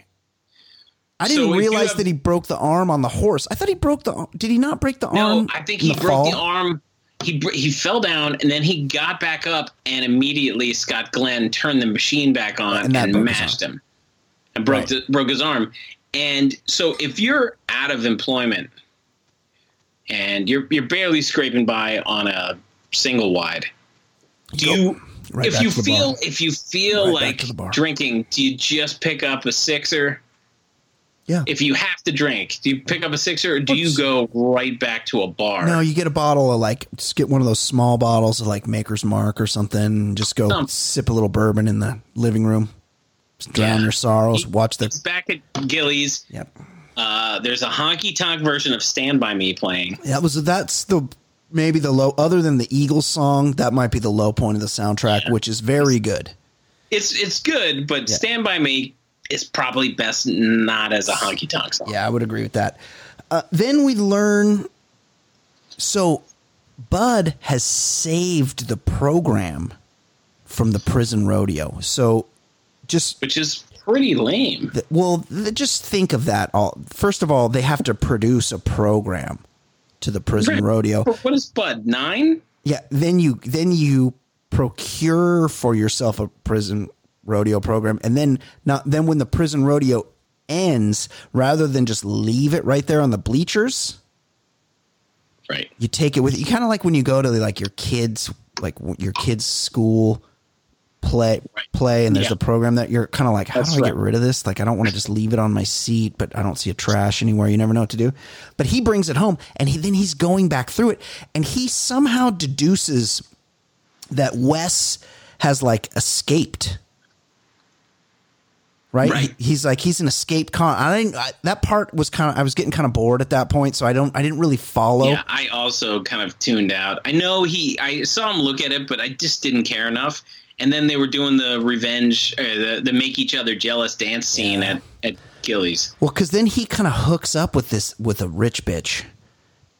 And again, this would have been sissy hotter, but the rich bitch, her dad owns oil or something. Yes, she was rich, and she knew she was just there to have sex. Yeah, to fuck. She was and then he's this guy can do no wrong because, first of all, he's banged sisters. He marries the hottest chick in the bar, and that's back-to-back nights. Now he's single sort of again, and this chick is coming onto him hard, and he goes... Oh. This is the line of the movie. With the tried and true, infallible, works every time line that you walk right up to a girl and you say to her, when are you going to take me home and rape me? Oh, man. And of course, she's right now. She takes him she's got a penthouse downtown. Loaded. Yeah, she's got money. She's got a Cadillac. Her penthouse is overlooking the city. And she wants nothing of him but sex, physical action. She knows she's there to make the wife jealous. That's her only purpose, and she's cool with it. Yeah, and she wants to show him. First of all, she has she kind of has a sunken living room, but it's not a sunken living room, but it's one corner up against the big windows, goes down steps and up. Is this Houston? Yeah, I think it must be Houston. And then up a bed up above on the carpet is just a sheet, on the floor. Do you think that's? She just plows it there a lot. I guess it's a weird place for a sheep, because then she does take him in the bedroom, and it's to show him her diamond studded saddle. which again is a weird thing to have in your bedroom. I don't know, but they kind of hit it off. Meanwhile, Sissy's moved. Their kissing scene was kind of gross. Yeah, it was. There was a lot of weird kissing. Yeah. Yeah. I'm not sure he knows what to do, or something's off. They were kind of doing that soap opera thing where, you know how on soap operas, they're mashing their faces. Yeah, they don't really do tongues. They just do lips, and but their noses are getting smashed. Yeah. So meanwhile, Wes and Sissy are hooking up back at his single wide, which is even sadder than Sissy and Bud's single wide. And they're drinking mezcal, and he's talking about the worm. He's really into the worm. Yeah, he's really into the worm. And then he's like, you know what they say? La vida luna, the crazy life. And I'm like, that's not what that means. Luna means moon. Moon. The moon life. The moon life. It's not. Ricky Martin would have words with you, Wes. That's not. Wes has a beautiful shirt on, by the way. It's a floral. Oh, man. Yeah. The outfits in that. The shirts in this movie are top notch. Yeah. And she spends the night at his place, and it looks real hot. And they just have one little shitty fan going, and it looks like it smells in there. And there's a lot of Lone Star bottles around and stuff. It looks like a real bummer. Meanwhile, Bud's gone back to his trailer alone, which Sissy has come and cleaned. She can't. She's misses him for some reason, but probably because he's gotten her in line. She was getting a little wild, and she respects the fact that he slapped her around. Also, the aunt said your place looks like shit. Yeah. So she cruises back, and she cleans up all the spaghetti plates, gets it real nice looking, and then she writes a note. And then but Pam comes over in her Cadillac. This is the chick that Bud hooks up with, right? And she gets there first, and she fucking gets rid of that note right quick because she doesn't want him to know that his chick's trying to get back in his good graces. So she allows him to assume that she's cleaned the place, as if a rich bitch like Pam has ever cleaned anything. Right. Yeah. Yeah. But does he know? He doesn't know that she's been there, right?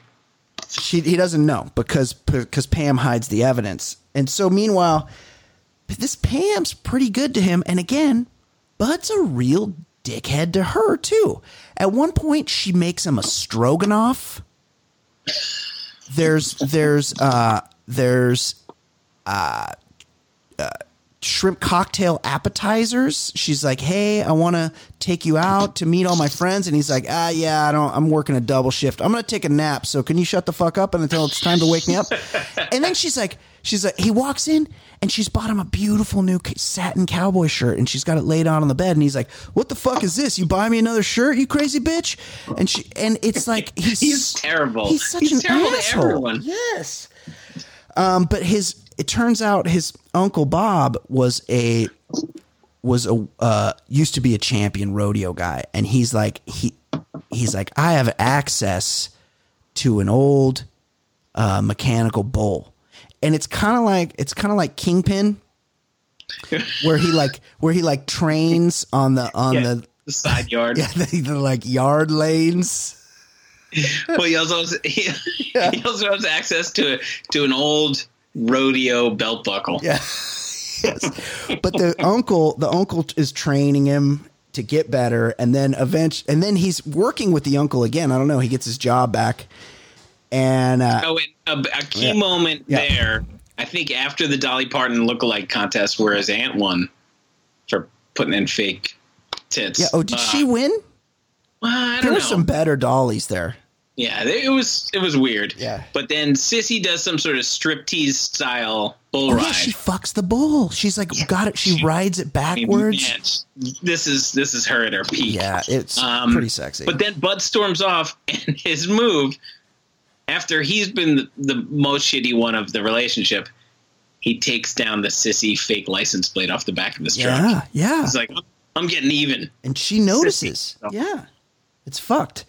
Eventually his uncle Bob is teaching him how to ride bulls. And then one night they're out working on the at the refinery, and it's a lightning storm, and they're way up. And this is a lot. This has like a Chernobyl vibe to it. Like, yeah, it does. Like there should have been safety protocols in place. Like, hey, when lightning starts, maybe don't be on top, the very highest point of the refinery.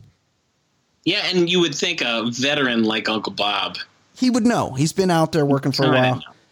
But he buys it in a lightning strike, I think, or something happens, explosion. He dies, and Bud's being a huge puss about it. Meanwhile, at Gilley's, Charlie Daniels is on stage, and as we record, Charlie Daniels passed away yesterday. Now, Charlie Daniels, I have two thoughts on him. Yeah, one, I bet right about now he's regretting calling the devil a son of a bitch in his most famous song. Yeah. But two, it was amazing. Every once in a while, it would be retweeted into my timeline. This dude woke up every morning and would go, Benghazi ain't going away. Like I saw it because somebody retweeted that and wrote Benghazi 1, Charlie Daniels 0. Yeah. But I looked at his timeline, and the night before he died, he tweeted something somewhat nice like, well, I guess that's it for tonight, you know, peace to all, or, you know, some sort of serene. And then he woke up and was immediately like 125,000 abortions per year. And then Benghazi ain't going away. And I was thinking, what did this guy dream about last night? Every morning he is fired up. And when I saw the 125,000, I was like, oh, he's going to talk about COVID? Yeah. No, he's focused on the 4 Benghazi deaths and the abortions, but not COVID. So here's my takeaways from Charlie Daniels. A, how about we get a second song? Right. I mean, we've known about Charlie Daniels for all this time. He only had the one song this whole time. We couldn't just get like one more song out of Charlie Daniels. And it's a jam. No, it's a bang. There's something wrong with it. Well, the devil won. The devil plays the better. He does the better fiddling. Easily. And somebody pointed out to me, I think his name's like Chris ATX or something, pointed out something very, very, something I'd never thought about in that song, that who was judging the contest, because it seems sort of out of character for the devil to go, all right, Johnny, well, I got me and my band of demons are over here and I fucking played my soul. And you know what? I mean, yours is just better, so I'm going to quit. Fair game. You got me. I'm the devil. So I never really thought about that, but you figure you would need like an independent judging body with power over the devil. But I've known some bad dudes in my life. They almost always are sore losers. Yes, they tend to be. They tend to be. Especially he's the devil. Yeah, he could drag you down to hell with him. And wait, where is the scene? Well, hold on. Even though it's on in the background, I just turned the movie off because it was bumming me out. So there's one more thing we need to discuss about Charlie Daniels, because when I saw a couple days ago, and R.I.P. Charlie Daniels, I'm trying to give him the respect he deserves. But when I saw his age, Benghazi ain't going away. I saw his age when he died, so it merits discussion.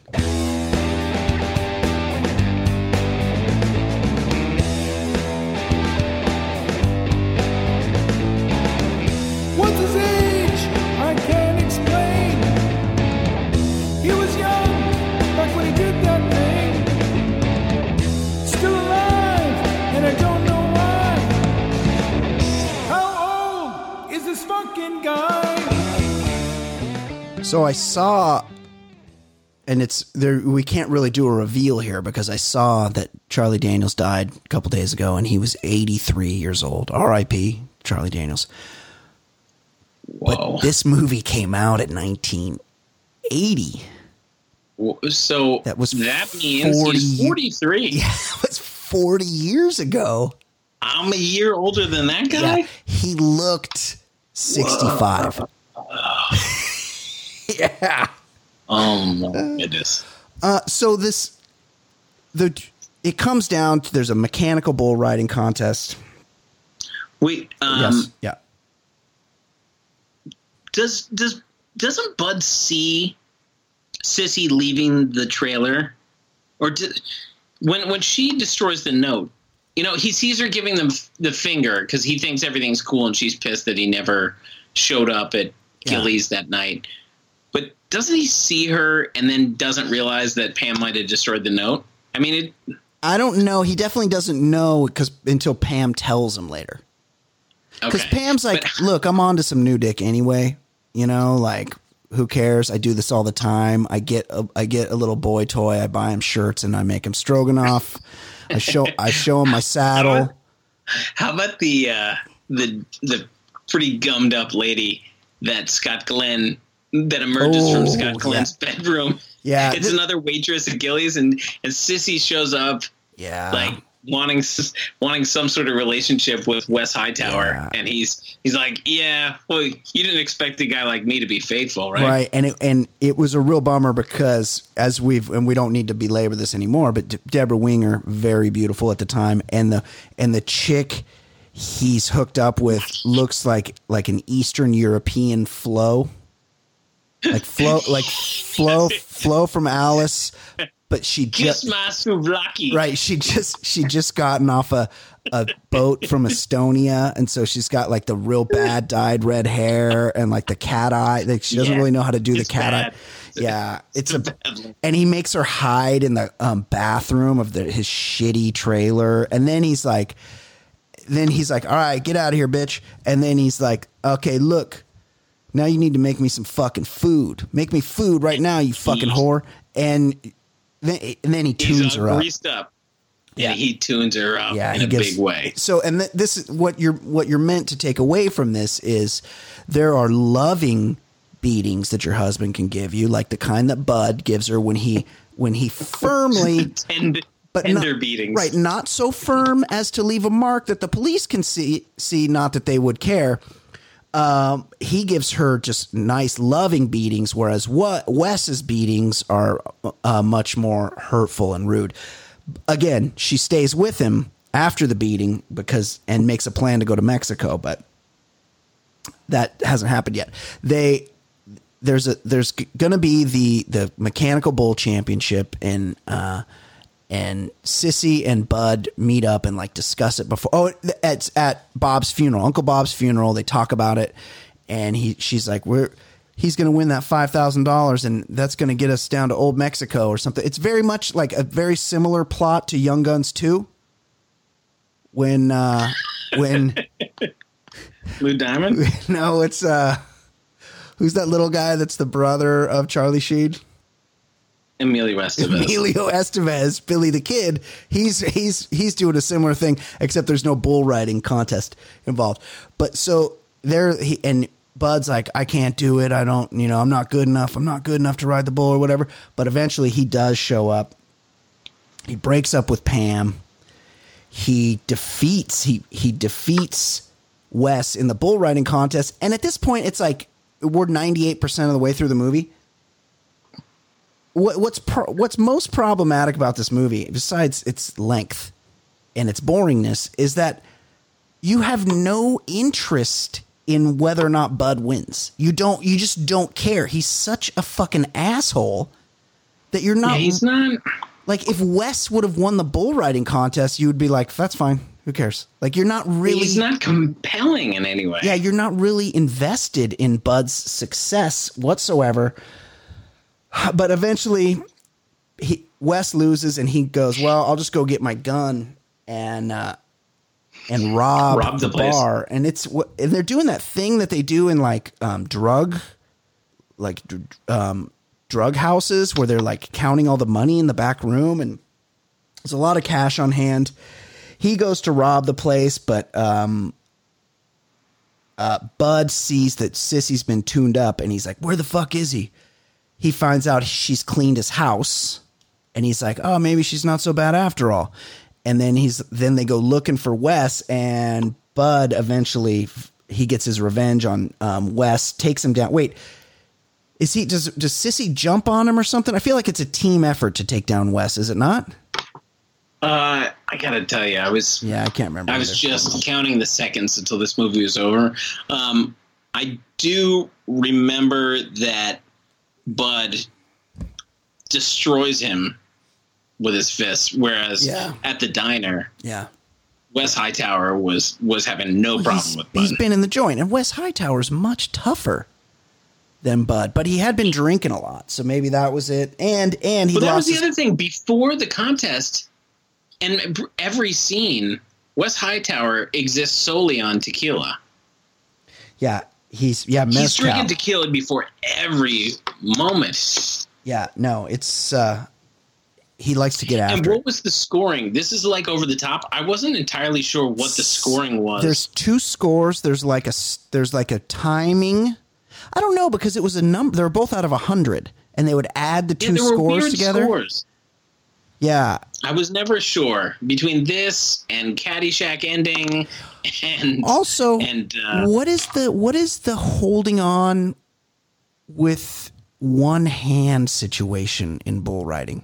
Oh, that's the other thing we got to discuss. What? Wes Hightower goes to get on the bull, right? And with his, so you're supposed to hold it with your off hand. So he puts the glove on his left hand and he does his secret tie it up with a leather strap thing. He ties his glove on. And then he's settling in. You know, you got to get set up. You got to get your hand in a comfortable position. He's holding on to the saddle. And then he takes his other hand and he reaches into his tight-ass jeans, and he rubs his hand around on his balls.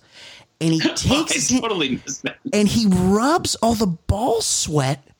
Do you think this is like – because they make it look like it's for like traction, like grip. He like gets it all sticky. But somebody else has to get on that fucking bull after he does. Oh. He puts his ball sweat on the saddle. Is this a psych out tactic or is this actual gamesmanship? I don't know. I got to tell you, I would opt out. Yeah, I'd be out after that if there's ball sweat on that thing. I feel like he should have been disqualified.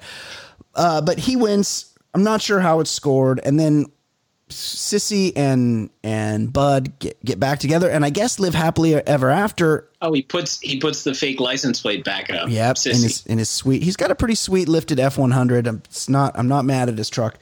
But we can assume that they'll get back together, and then they'll be divorced in a year. He'll only beat her when she needs it, not meanly, not aggressively like Wes Hightower, whose ass he just kicked. Okay, but there's one question we got to get to. But before we do that, is there anything you'd like to add that I've missed? No, I mean the only thing I wrote down towards the end of the movie, and then realized I wrote down. What do these people do for fun? And then I realized the whole movie is about them being at Gilley's. That's their fun. Yeah, that's to me, what they live in a small town. It seems like a real bummer. Yeah, it's a small town. It's just a different. It's just a different life. I get it. It's a different life. Yeah, but everything revolves around a mechanical bull. Yeah, that seems like a drag. And also, they just got it. Like, what were they doing before that? Mechanical bull seems like part of a night out, but it seems like everything revolves around that thing. Yeah, I gotta agree with you. Well, okay. What's one more thing we gotta decide?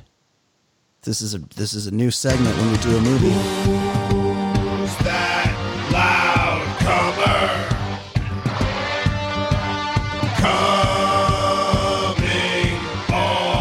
comer coming all over? Ed, you saw the movie. There was a lot happening. We've reviewed all the characters. We've discussed the entire film. Urban Cowboy, 1980, starring John Travolta. Who would you say is the loudest comer? I'm going to go with the off the beaten path. I'm going with Lou Brown. I think he didn't get that horse without some serious screaming in the early 80s. Yeah. Not a bad call. That's how he lost his voice, coming very loudly while the manager, because he was always surrounded by broads. Like always, he was the manager of Gilley's, and he's got a broad on each arm the whole time. So it wouldn't surprise me if he was coming often and very loudly.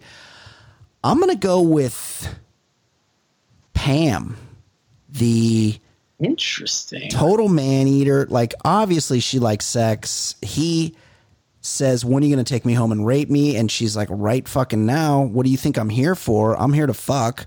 She's got a penthouse. She's got a saddle in her bedroom.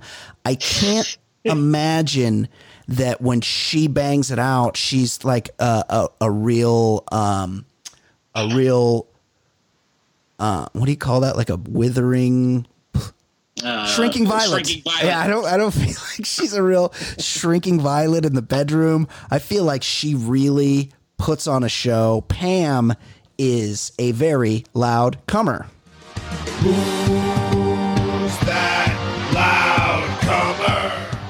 So I believe, I don't know if this movie was a hit or not. It made $46 million at the box office, Ed. That seems pretty good for 1980. Yeah. Made pretty big star out of Deborah Winger.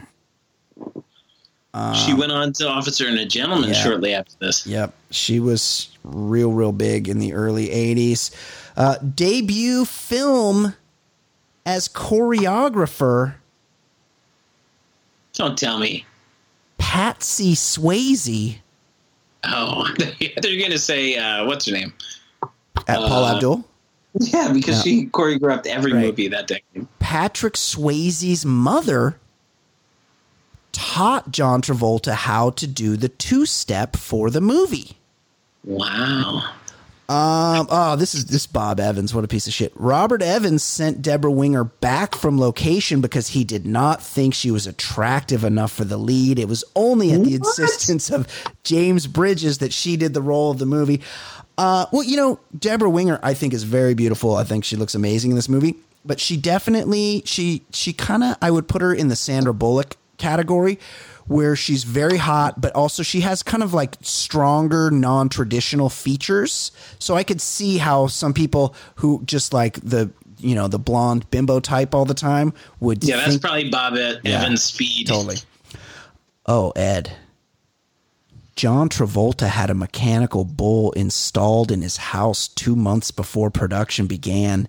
He became so good that he was allowed to dismiss the stunt double and do the takes himself. He wants us to know. Oh, yeah, totally. According to Deborah Winger's book, she only got the part after Sissy Spacek, who was originally cast, had a falling out with John Travolta. Wonder if Scientology was involved. Is she a Scientologist? No, but he is. I know. Yeah, I know he is. After initial box office returns were surprisingly low, a newspaper poll was taken in the summer of 1980 to figure out why teenagers were not flocking to see the film. One of the main complaints from kids was that they did not know what the word urban meant. It's kind of an interesting name. Yeah, and considering it is an urban. Today, urban is code for black, and there were exactly zero black people in this movie. Yes, that's true. At the time the film was shot, Gilley's, used as the film's main nightclub location, was the largest nightclub in the world in terms of available space for the patrons, according to the Guinness Book of World Records. It was so big. Oh, it was very big. In the early scenes of the movie, John Travolta as Bud sports a beard. According to director James Bridges, Travolta wanted to keep the beard throughout the film, but after a lunch date with the actor in a very popular restaurant failed to attract even one autograph seeker, Travolta was convinced to shave it off. I mean, that's as simple as people didn't recognize. Yeah. He looked good. Yeah. They'd never seen him with a beard, and after the movie, they would know what he looked like with a beard. Yeah, exactly. The scene where Wes, Scott Glenn, chews up and swallows the worm after drinking the bottle of tequila was not scripted, but a joke done for the dailies. Well, he really styles it. Like, he gets it like between the lips, and he's like... Like, he's doing to that worm what someone might do to... something else. Yeah. I'll just say that. Yeah. During the production shoot of the movies, the Bee Gees, who had provided much of the soundtrack for John Travolta's earlier hit Saturday Night Fever, played in Houston, Texas, whereupon Travolta accompanied them on stage. What else? Michelle Pfeiffer auditioned for the role of Sissy and was producer Robert Evans' preferred choice. Can't go wrong there. The prison rodeo scene was authentic and was shot at the Huntsville, Texas State Prison. The prison held a rodeo from 1931 to 1986. So you were on that one. Oh, something interesting. The script was originally written for Dennis Quaid for the role of Bud. The lead part in the end went to John Travolta. Well, that's chin for chin. He would have done a good job. Of course he would have. But they both have beautiful ass chins. Right. I would say, I mean, Travolta, he does himself proud in this movie, I think. The 1967 Ford Mustang that Sissy, Deborah Winger, drove in this movie now resides in Evans City, Pennsylvania. It is owned by two brothers and often seen at local car shows. So this movie was pretty long and boring, but I guess I had low expectations because you texted me and you said this might be worse than Howard the Duck. It's not good. There's nothing that happens. Nobody's really likable. I mean, Deborah Winger, you're kind of pulling for, but yeah. She's not giving us much. No, I got to agree. To prepare for his role, John Travolta frequented clubs and bars in Houston, Texas, particularly Gilley's. It's not a great movie. It's pretty long. It's pretty boring. The soundtrack is great. Deborah Winger's really cute. Young Travolta he's very charismatic, especially when he's dancing. Like his character is awful, but I don't know. It's kind of nice watching him on screen. Scott Glenn, I think, is a pretty good bad guy. He's good. Yeah. It's not that the acting is bad. Yeah. It's that there was no real story. No, there wasn't really much of a story at all. It's way too long. It's definitely not the worst movie. I was trying to think. So the worst movie we've done on the show is Howard the Duck. I would say followed closely by Weekend at Bernie's. Well, Weekend at Bernie's to me was more funny to laugh at scene by scene. This movie was a real drag. Yeah. So you're saying this is worse than Weekend at Bernie's? I really hated Armageddon. Yeah, Howard the Duck was terrible, but I would say this is the second worst. Yeah. What are some other those are the ones that jump out at me. I'm trying to think. Back to the Future 2 is pretty shitty. I'm going to make a prediction. Yeah. Summer School will be nowhere near the bottom. I know. That's going to be. I'm really, really happy to see that one. We'll watch Summer School next week. Ed, anything else to add? No, that's it. All right. For Ed Daly, my name is Brian Beckner. This has been episode 328 of the Baller Lifestyle Podcast. We'll see you next week. Lifestyle's Baller Podcast, getting bigger and not smaller. Broadcasting weekly, that's what we do. With Easy Ed Daly and the man Jay Stu and Brian Beckner, quick to dissect the week in sports and culture and whatever. Not just my brothers, reviewing some movies and shows and the others. Top podcast, man, no one is above us. 5-star, even the haters will love us. And we're not trying to talk politics a lot. We'd much rather talk about dicks a lot. Shit's so hot, man, you know the shit's on top. Top podcast, man, it really hits the spot. Listen up, you players and shot callers. TBLS, the lifestyle's baller. And you know the show is so flawless. TBLS, the lifestyle's baller. Listen up, you players and shot callers. TBLS, the lifestyle's baller. And you know the show is for all us. TBLS, the lifestyle's baller.